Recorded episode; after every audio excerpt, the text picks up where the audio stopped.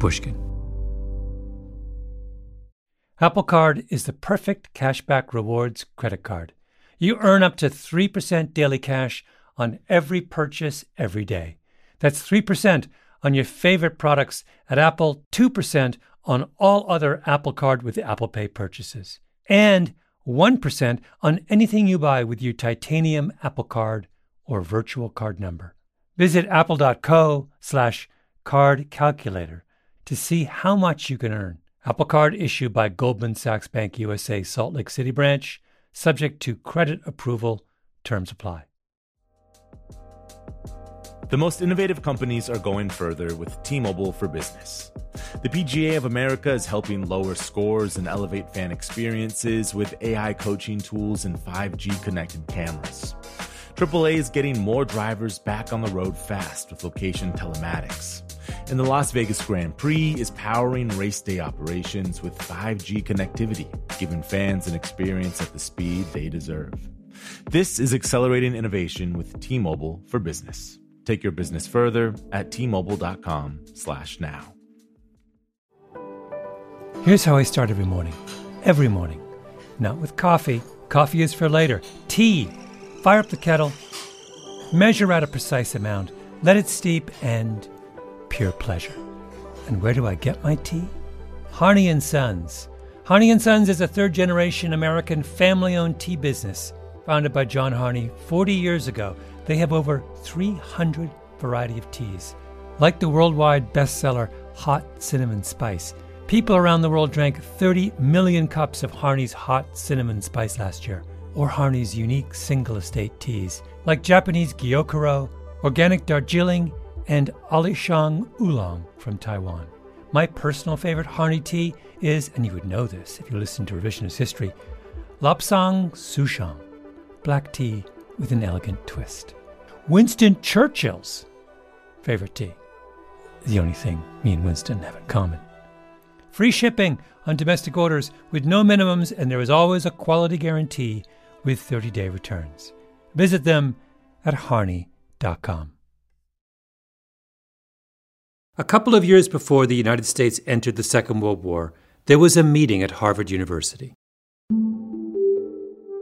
The president of Harvard was there, the president of MIT, a Nobel Prize winner, the president of the Standard Oil Development Company, and two professors, Louis Fieser from Harvard and the chair, Hoyt Hottel from MIT.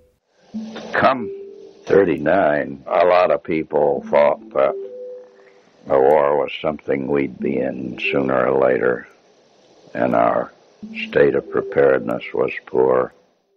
Hottel was slender, high forehead, generous eyebrows, a giant in his field.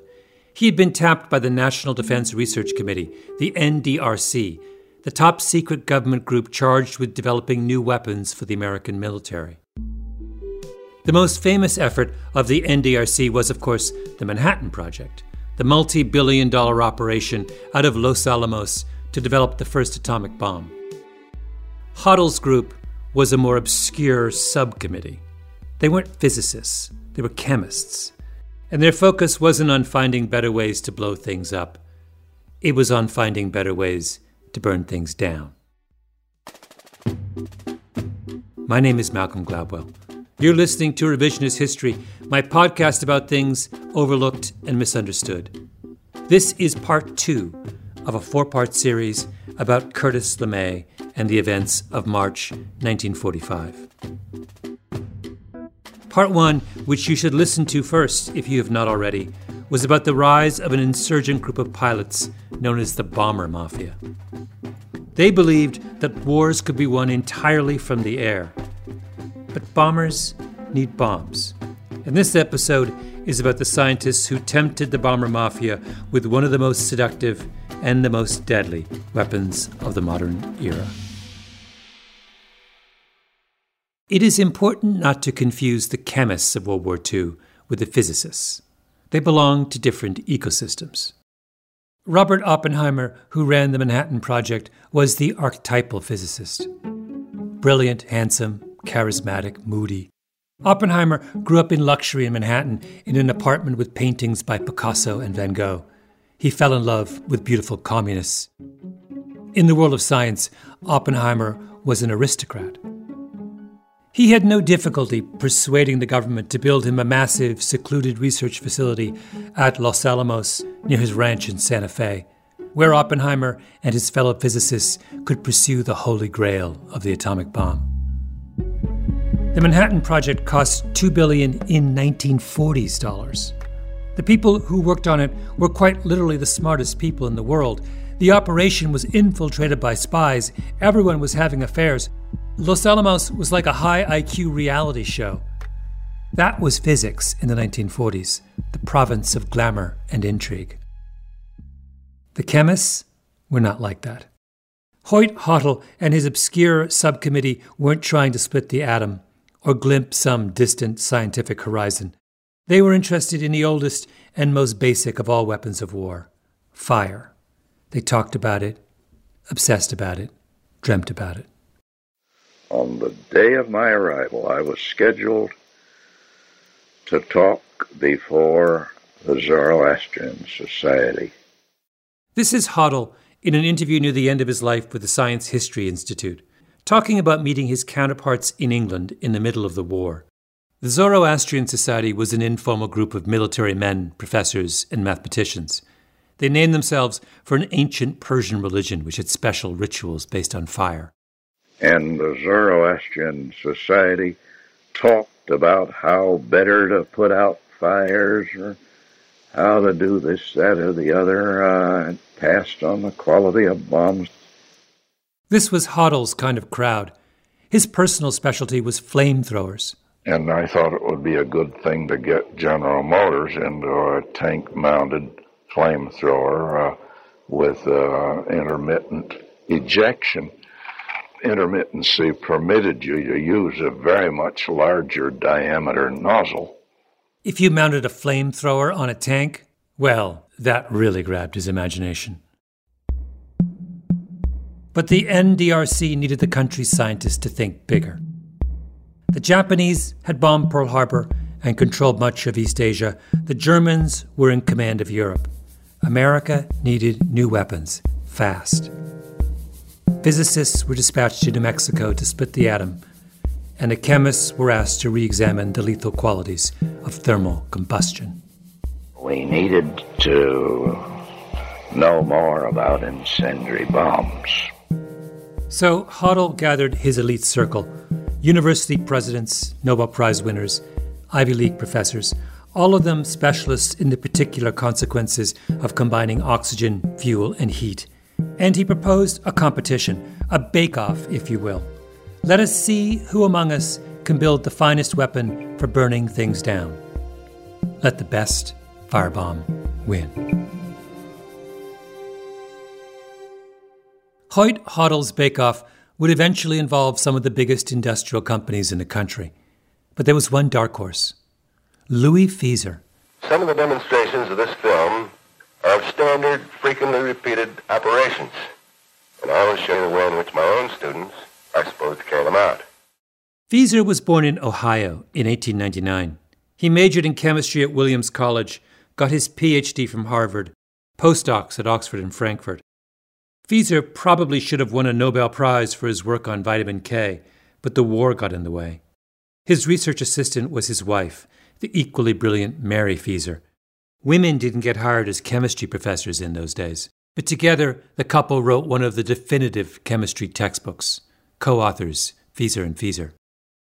Louis was largely bald, a little heavy set, mustache, always with a cigarette. Shall we go into the laboratory? Don't forget your safety glasses. Louis Fieser was a man of imagination and whimsy.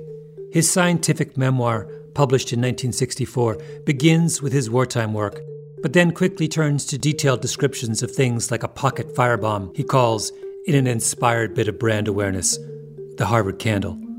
A chapter on attaching incendiaries to bats, an extended riff on how to ignite a 1,000 gallon oil slick, and the coup de grace, a chapter on his Siamese cat Sin Kai Poo and his concept for a squirrel proof bird feeder. Fieser wasn't a physicist thinking big thoughts under the big skies of New Mexico. He didn't have security guards monitoring his every move like the physicists at Los Alamos, or review boards monitoring his progress, or anxious military men checking in every day. He just went to his basement laboratory and made stuff. We don't have many recordings of Fieser, but in the Science History Archives, there's an extended interview with a colleague of his, someone named William von Eggers Doering, who taught chemistry for years at Yale and Harvard. It gives you a sense of this world of scientists with a license to be just a little mad. God, what was the, the compound we were after? Oh, yes, trinitrobenzyl nitrate.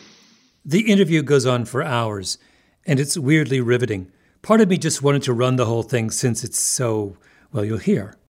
Let me just play for you the part where von Eggers starts reminiscing about working in Fieser's laboratory at the very beginning of the war. Listen to this. you put it, you remember those heavy Carius tubes? Mm-hmm. So you put in about 20 or 30 grams of TNT. You poured uh, a little excess of um, bromine, no solvent. You seal the damn tube. You put it in a bomb, an iron bomb, you know, with a wire wrapped around to raise the temperature. so that, in effect, if you put the uh, the heating tube in that little space. Then if it blew up, the glass would hit this little part of the wall the left and the other. Well, of course, half the tubes blew up. Understand that von Eggers was one of the great chemists of his generation. He published his first scientific paper in 1939 and his last in 2008. Eight decades of work.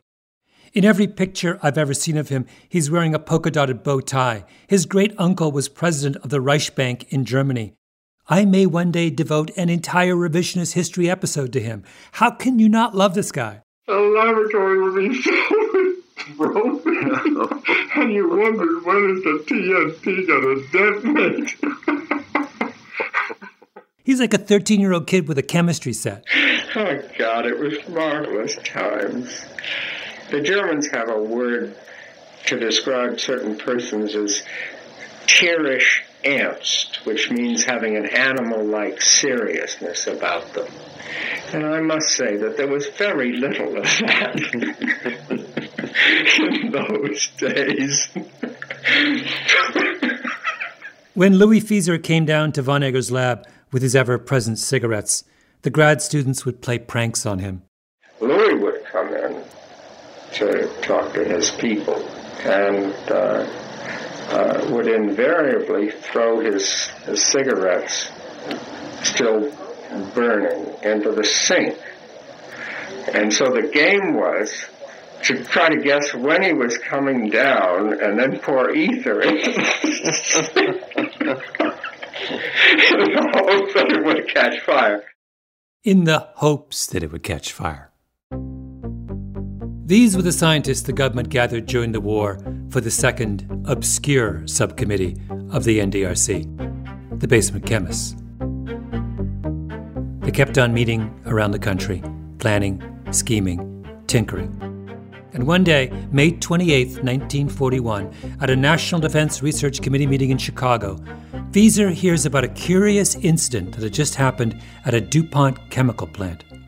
A group in one of DuPont's paint factories had been working with something called divinyl acetylene.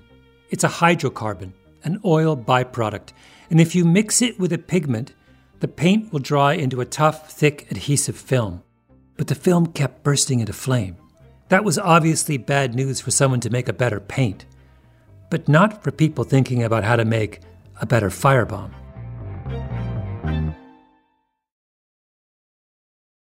Apple Card is the perfect cashback rewards credit card. You earn up to 3% daily cash on every purchase every day. That's 3% on your favorite products at Apple, 2% on all other Apple Card with Apple Pay purchases, and 1% on anything you buy with your titanium Apple Card or virtual card number. Visit apple.co slash card calculator to see how much you can earn. Apple Card issued by Goldman Sachs Bank USA Salt Lake City branch, subject to credit approval. Terms apply. Imagine you're part of a typical American family in the 17 or 1800s. After a long winter, you'd find the inside of your home covered in a thick layer of soot. Your kerosene lamps and your coal or wood heating system would have rendered your home in desperate need of a vigorous cleaning. And thus began the annual ritual of spring cleaning, which also included the very important job of changing out your smelly straw mattress. And while your current mattress most likely isn't made of straw, there's still a good chance it needs replacing. You deserve a Saatva luxury mattress. Saatvas are meticulously handcrafted and include all the luxury features you'd expect from a high end mattress. But because they're sold online, they cost a fraction of the price of retail. What's more, Saatva will set up your mattress in the room of your choice and take your old one at no extra charge. After all, you've got enough work ahead of you with all that spring cleaning to do. And now, save $200 on $1,000 or more at saatva.com slash Gladwell. That's S-A-A-T-V-A dot com slash Gladwell. This show is sponsored by BetterHelp. I was raised not to complain. I had one of those English, stiff upper lip fathers. He carried his wounds and grievances on the inside and I'm the same way. It's very hard to tell the difference between when I'm calm and happy and when I'm teetering on the edge. Is that good? Sometimes. Keeps things calm for my kids. But there are times when we have to share our burdens and enlist the help of others in making sense of our lives. That's where therapy comes in. A good therapist is someone who can walk with you and make that load on your shoulders a little lighter. If you're thinking of starting therapy, give BetterHelp a try. It's entirely online, designed to be convenient, flexible, and suited to your schedule. Just fill out a brief questionnaire to get matched with a licensed therapist and switch therapists anytime for no additional charge. Get it off your chest with BetterHelp. Visit betterhelp.com slash gladwell today to get 10% off your first month. That's betterhelp, H-E-L-P dot com slash gladwell. When Louis Fieser was told of the strange fire at the DuPont paint factory, he offered to investigate. In his memoirs, he writes I volunteered chiefly because I had available in my peacetime research group a man ideally qualified to experiment with and evaluate a hazardous chemical. Dr. E.B. Hershberg. And do you know how he got hooked up with uh, Fieser? Uh, yes. First, he's from Boston area. That's Robert Hershberg. His father, E.B. Hershberg, was Fieser's research fellow. I think the, the, the very quick and short answer was there were limited places for employment for Jews, and Fieser couldn't care less about religion. So that's the lab he wound up in. E.B. Hershberg was, in Louis Fieser's words, a masterful experimentalist in organic chemistry and also versed in engineering, in mechanical drawing, in carpentry, and in photography. Fieser goes on. He was experienced in the handling of military explosives, fuses, poison gases, smoke pots, and grenades, and had invented a long list of devices including the Hershberg stirrer, the Hershberg stirring motor, and the Hershberg melting point apparatus. In our basement, we had defused bombs and things of that nature, and pictures of explosions that occurred, and some of the incendiary devices were in the desk drawers. So, uh, what were the? What, these were just the devices that he and Fieser had been experimenting with during the 40s? Yeah, they invented them. That lab, and there, there were other people, but there are things like notebooks that had um, incendiary devices in them that if you were captured and you wrote, you pulled the, pulled the pen out, you had half an hour to write everything down and what you wanted and get out of there before it blew up and burned down the building. That's E.B. Hershberg. So he and Louis Fieser go to Wilmington, Delaware, to investigate the DuPont compound that makes paint catch on fire divinyl acetylene. Then they come back to Harvard and start cooking up batches of it. They would put the batches in pans and place them in the window well of Fieser's basement lab. They noticed how the substance gradually changed from a liquid to thick, viscous gel. They poked the gel with sticks. Then they set fire to it and noticed, and I'm quoting here from Fieser's book because this was the crucial insight. When a viscous gel burns, it does not become fluid, but retains its viscous, sticky consistency. The experience suggested the idea of a bomb that would scatter large burning globs of sticky gel. End quote. You drop the bomb, and the gel scatters, and it doesn't just burn itself out. Big globs of gel fly in every direction, and those globs stick to whatever surface they land on, and keep burning, and keep burning, and keep burning. Hershberg and Fieser now had to find a way to test this new concept of incendiary gels. So they built a little two foot tall wooden structure in the lab and compared how well different gel formulations did in burning it down. Divinyl acetylene was good, but a gel made of rubber and benzene was better. And gasoline was even better than benzene. They tried amber colored smoke sheet rubber, pale crepe rubber, rubber latex, vulcanized rubber. They made a prototype and took it with them in a suitcase on the train to Washington, giving it to the porter to carry, who said, It feels heavy enough to be a bomb. Next, they tried aluminum naphthenate, a sticky black tar made by a chemical company out of Elizabeth, New Jersey. The tar didn't mix well with gasoline, but they solved the problem by mixing in something else called aluminum palmitate. Gasoline mixed with aluminum naphthenate plus aluminum palmitate, napalm. So, if you want an effective incendiary, something that is sticky is much more effective than something that is not sticky because it actually adheres to whatever it is transferring its radiation energy into. And that's why napalm is so effective. That's Robert Neer, author of Napalm, an American biography. If the gelled material is too soft, or too weak, then it won't actually deliver a very large amount of radiation to whatever it's sticking to. You can think of uh, a Molotov cocktail that's filled up with gasoline exploding and delivering gasoline. It can burn somebody or something quite terribly, but the fire will go out relatively quickly. Whereas, by contrast, if napalm is thrown on something, it will stick to it. A gel that was too loose would produce what they described dismissively as applesauce. In other words, it wasn't thick enough or solid enough in its globules to adhere to something. And something that was just right would form quite large sized chunks. So it had to be a balance in between too thick and too thin and just right. And that's what they ultimately hit upon with napalm. I met Robert Neer at Harvard and asked him to take me on what he calls his napalm tour of the campus the is this the soccer field? Yeah, this is Ohiri Field. It's named after one of the greatest Harvard soccer players ever.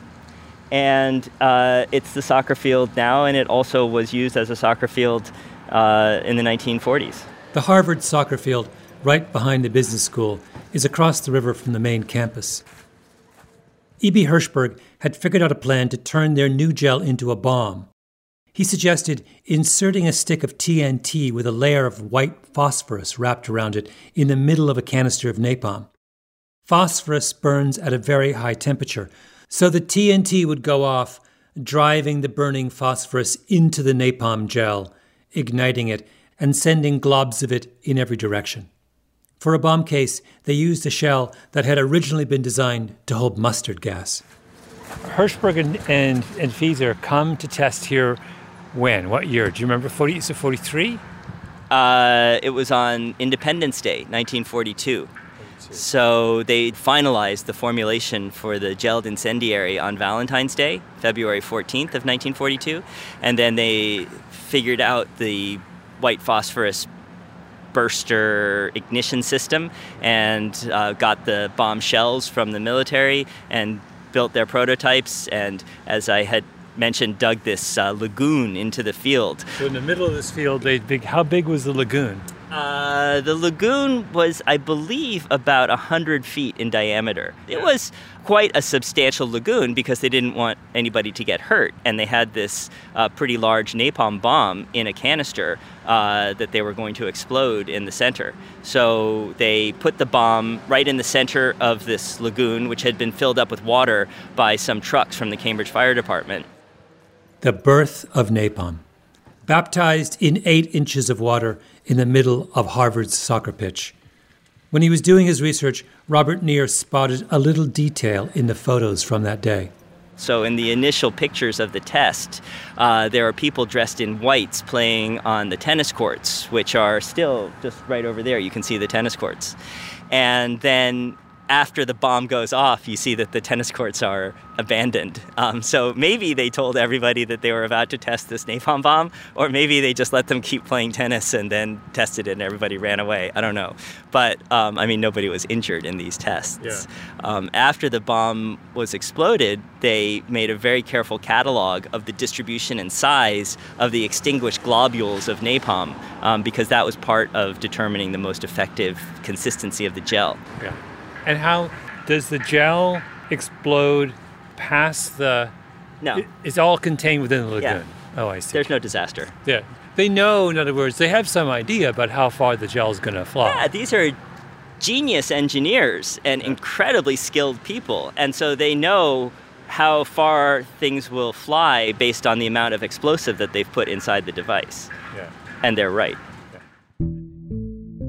This was the firebomb that Fieser and Hershberg entered in the National Defense Research Committee bake-off, up against some of the biggest chemical companies of the day.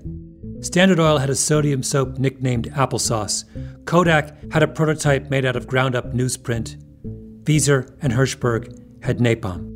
And a fourth one showed up. DuPont had a methyl methacrylate thickened gel.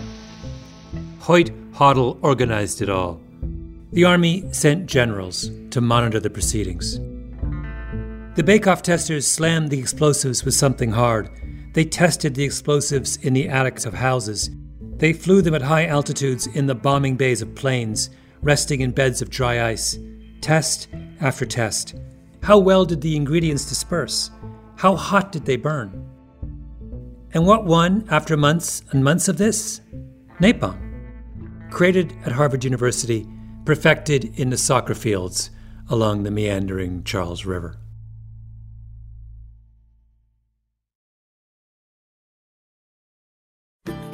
As listeners to this show, you probably consider yourself pretty smart. But how smart is your wallet? When you're looking to upgrade your wallet, it's time to turn to NerdWallet. Their expert team of nerds has the financial smarts to help you find the right financial products for you. Before NerdWallet, you might have paid for vacations with whatever was in your wallet, but you could have been missing out on miles you didn't even know you were leaving on the table. Now you can get a new card with more miles and more upgrades. What could future you do with more travel rewards? A hotel upgrade? Lounge access? Wherever you go next, make it happen with a smarter travel card. Don't wait to make smart financial decisions. Compare and find smarter credit cards, savings accounts, and more today at nerdwallet.com. Nerdwallet. Finance smarter. As with all cards, credit is subject to lender approval and terms apply. The most innovative companies are going further with T Mobile for Business. The PGA of America is helping lower scores and elevate fan experiences with AI coaching tools and 5G connected cameras. AAA is getting more drivers back on the road fast with location telematics. And the Las Vegas Grand Prix is powering race day operations with 5G connectivity, giving fans an experience at the speed they deserve. This is accelerating innovation with T-Mobile for Business. Take your business further at t-mobile.com/now. Enjoy all your favorite sports like never before at BetMGM. Signing up and playing is so easy. Simply sign up using code Buckeye and receive up to $1,500 back in bonus bets if you don't win your first bet. When you register with BetMGM, you can get instant access to a variety of parlay selection features, live betting options, and the best daily promotions in the business. And with BetMGM at your fingertips, every play and every game matter more than ever. Place your moneyline, prop, and parlay bets with the king of sportsbooks today. Sign up using code Buckeye and receive up to $1,500 back in bonus bets. If you don't win your first bet. That's right, up to $1,500. Again, sign up using code Buckeye and receive up to $1,500 back in bonus bets if you don't win your first bet. BetMGM and GameSense remind you to play responsibly. 21 plus and present in Ohio, subject to eligibility requirements. Rewards are non-withdrawable bonus bets that expire in seven days. Gambling problem? Call 1-800-GAMBLER in partnership with MGM Northfield Park. That's 1-800-GAMBLER.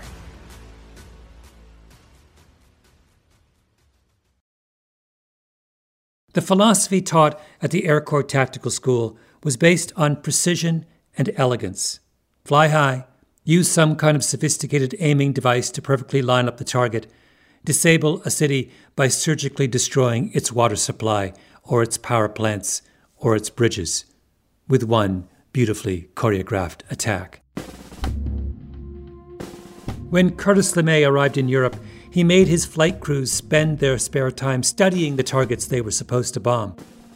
No one had done that before. Most commanders just gave their flight crews their orders and let them go. But to the bomber mafia, that was crazy. How could you hit something precisely that you'd never seen before? Any crew could hit a target if he could see it and had an opportunity to hit it. Uh, but uh, there's a lot of difference between bombing circles in the desert and uh, bombing a, a, northeast corner of a factory building in the midst of an industrial buildup with industrial haze and bad weather and poor visibility and so forth. LeMay made his crews pore over maps, memorize, plan. At least they, they became familiar with the, uh, the geography, the prominent landmarks, uh, uh, so that if they saw anything uh, through a hole in the clouds, they could immediately translate it to the map and knew where they were. This is what the bomber mafia meant by precision bombing. It relied on skill and preparation. But there was another school of bombing, area bombing. It had the same goal break the morale of the enemy. But the area bombers said, why bother trying to hit an aqueduct from 30,000 feet? Why not just bomb everything in sight? Carpet bomb. Much easier. Can we turn now to Dresden? What, 1944 45 was it? The bombing of Dresden? Yes. Yes. The great proponent of area bombing was the head of the Royal Air Force's Bomber Command, Arthur Harris, known as Bomber Harris to the British press and Butcher Harris to his men. Once, the story goes, Harris was stopped for speeding during the war. The policeman said, You could kill innocent people driving like that. Harris replied, Young man, I kill thousands of people every night. Harris was interviewed by the British Forces Broadcasting Service in 1977.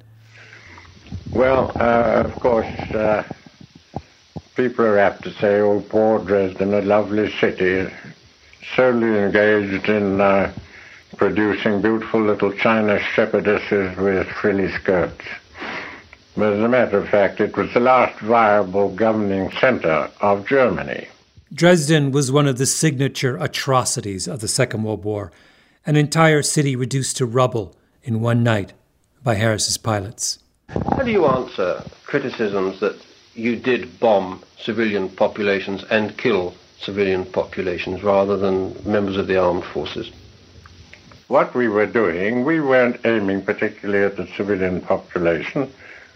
We were aiming at the production of everything that made it possible for the German armies to continue the war.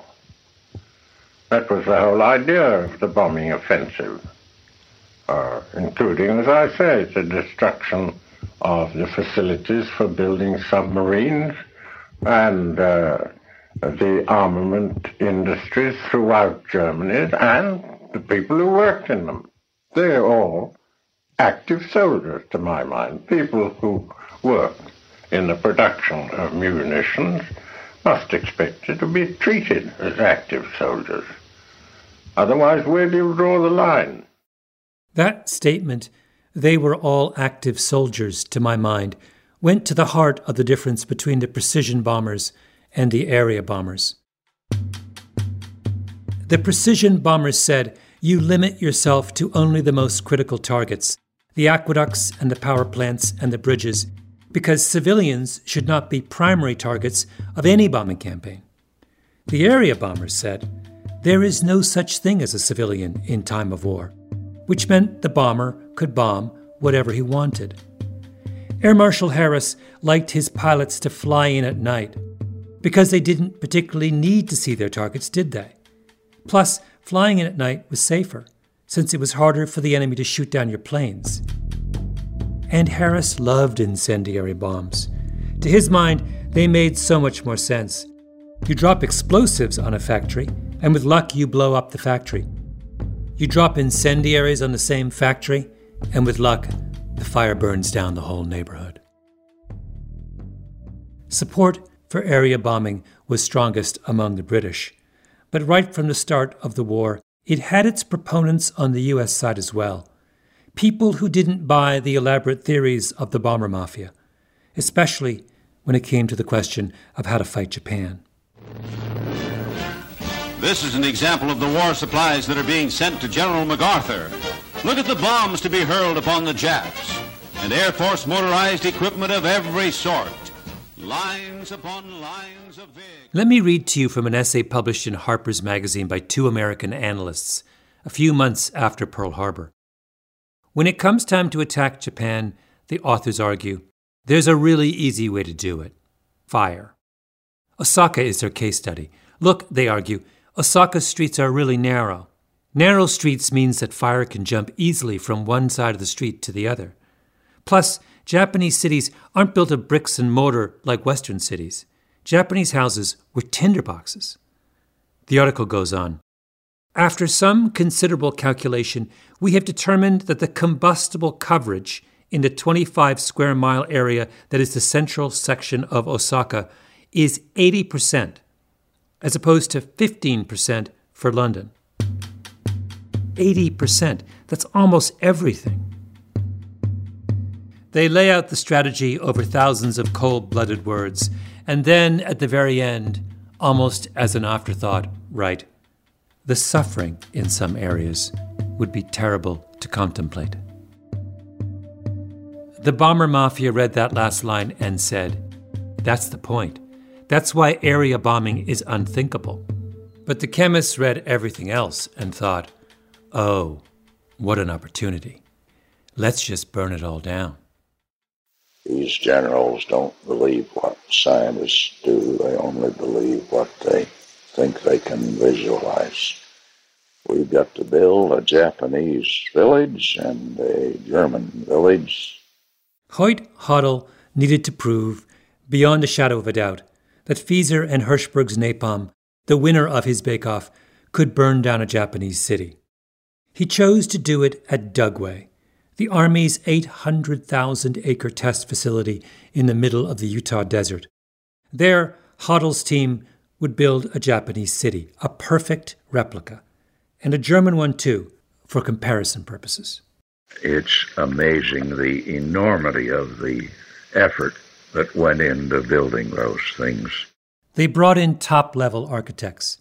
For the German village, Erich Mendelsohn, a brilliant German Jewish architect who had designed some of the most beautiful Art Deco and Art Moderne buildings of the 1920s and 30s. For the Japanese village, Hottel conscripted Antonin Raymond, who lived in Japan for years and to this day is probably Japan's most celebrated Western architect.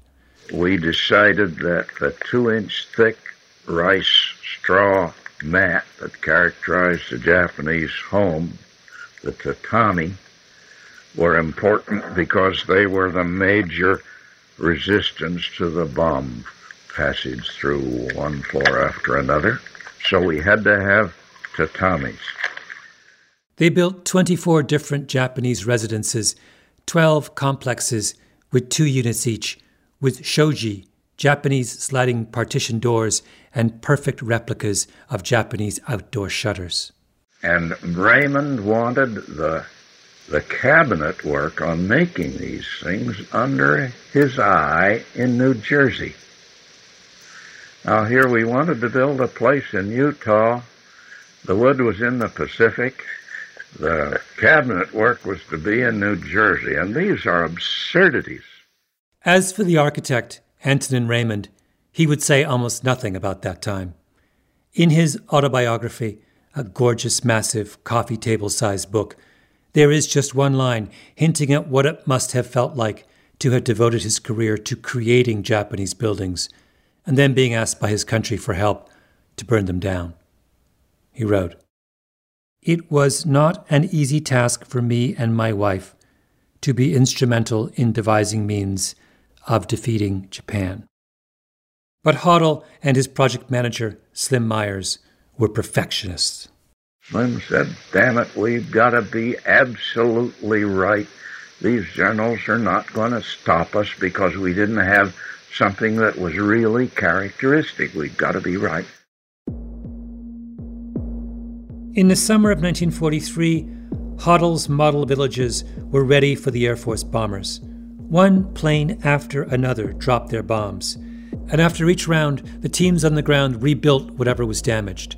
They compared British thermite bombs, which were the incendiaries favored by Bomber Harris in his night raids on Germany, with Hershberg and Fieser's napalm, which now went by the name M69. Hoyt Hottel and his team stood by, keeping score. We early decided that we couldn't wait for the fire truck. We had to rush out to take care of fires. In fact, we had to rush out before all of the bombs had dropped. The whole point was to analyze the damage. There were three categories of destructiveness A, uncontrollable within six minutes, B, destructive if unattended, and C, non destructive. Napalm was the hands down winner. 68% success rate in Category A on Japanese houses. In other words, it caused uncontrollable fires. By contrast, British thermite ran a poor, distant second. With napalm, the US had built itself a superweapon. The main component of the M69 bomb, a cheesecloth sock containing specially processed jellied gasoline. When ignited, the gel filling becomes a clinging fiery mass spreading more than a yard in diameter. The lethal power of napalm was now an empirical fact, and the question of what to do about Japan was no longer in the realm of abstract argument, which presented the bomber mafia's ideology with a temptation of biblical proportions. It burns at approximately 1,000 degrees Fahrenheit for 8 to 10 minutes. Did the precision bombers stay true to the purity of their dogma? Or did they succumb to the destructiveness of napalm? For airdrops, the M69 is assembled in groups of 38. The E 23 adapter is used in forming 500 pound aimable clusters carried by planes equipped to handle this size bomb. What did Satan say to Jesus during his 40 day ordeal in the wilderness? The devil took him to a very high mountain and showed him all the kingdoms of the world and their splendor. All this I will give you, he said, if you will bow down and worship me. Clusters are given high and low altitude tests at Edgewood Arsenal with a B 25 loading the 500 pounders. All the bomber mafia had to do was bow down and worship the chemists, and all of Japan would be theirs. The cluster is released and opened, and the individual bombs with gauze streamers trailing drop toward the target.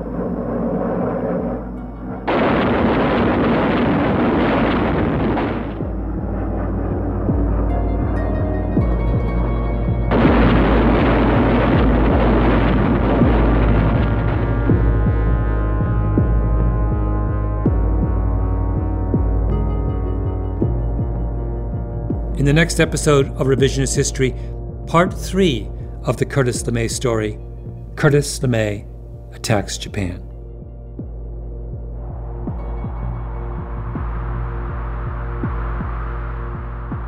Revisionist History is produced by Mia Lobel and Lee Mengistu with Jacob Smith, Eloise Linton, and Anna Naim. Our editor is Julia Barton.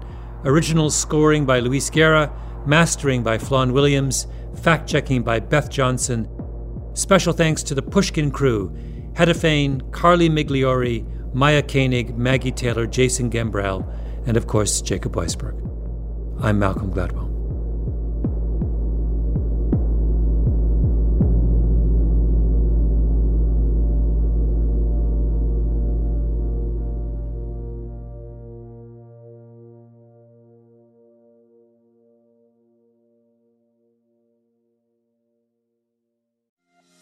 Every week at Revisionist History, we revisit the past in hopes of better understanding the future. And that's what Marc Chaikin does, but for the U.S. stock market. Mark is a living archive of financial history. He worked on Wall Street for 50 years. Across those decades, he invented three new indices for the NASDAQ, and he's predicted some of the biggest market shifts of the past decade, including the recent mania in AI stocks. Marc says the majority of Americans are misunderstanding what the AI frenzy means for their money moving forward, with potentially dramatic and dangerous consequences. He's calling this a new dawn for the U.S. stock market and predicts dozens of specific stocks will be impacted in the next 90 days. He put everything you need to know in a new presentation specifically designed for people off Wall Street. You can watch Mark's presentation for free at stockmarketmessage.com right now. Again, the link to watch is stockmarketmessage.com. That's stockmarketmessage.com. You know, there's something about the Porsche way of doing things that just speaks to me. Take the all new Porsche Panamera, for example. It's not just another sedan, it's a bold choice for those who aren't afraid to go against the flow, both with the car they choose to drive or the way they live their life. The Panamera redefines sports cars, comfortably seating four and proving that you don't have to sacrifice luxury for performance. Build your dream Panamera online right now at configurator.porsche.com and choose boldly. This show is sponsored by BetterHelp. It's a simple truth. No matter who you are, mental health challenges can affect you and how you manage them can make all the difference. That's why everyone should have access to mental health support that meets them where they are and helps them get through their day. BetterHelp provides online therapy on your schedule. It's flexible, simple to use, and more affordable than in person therapy. Connect with a licensed therapist selected just for you. Learn more at betterhelp.com. That's better.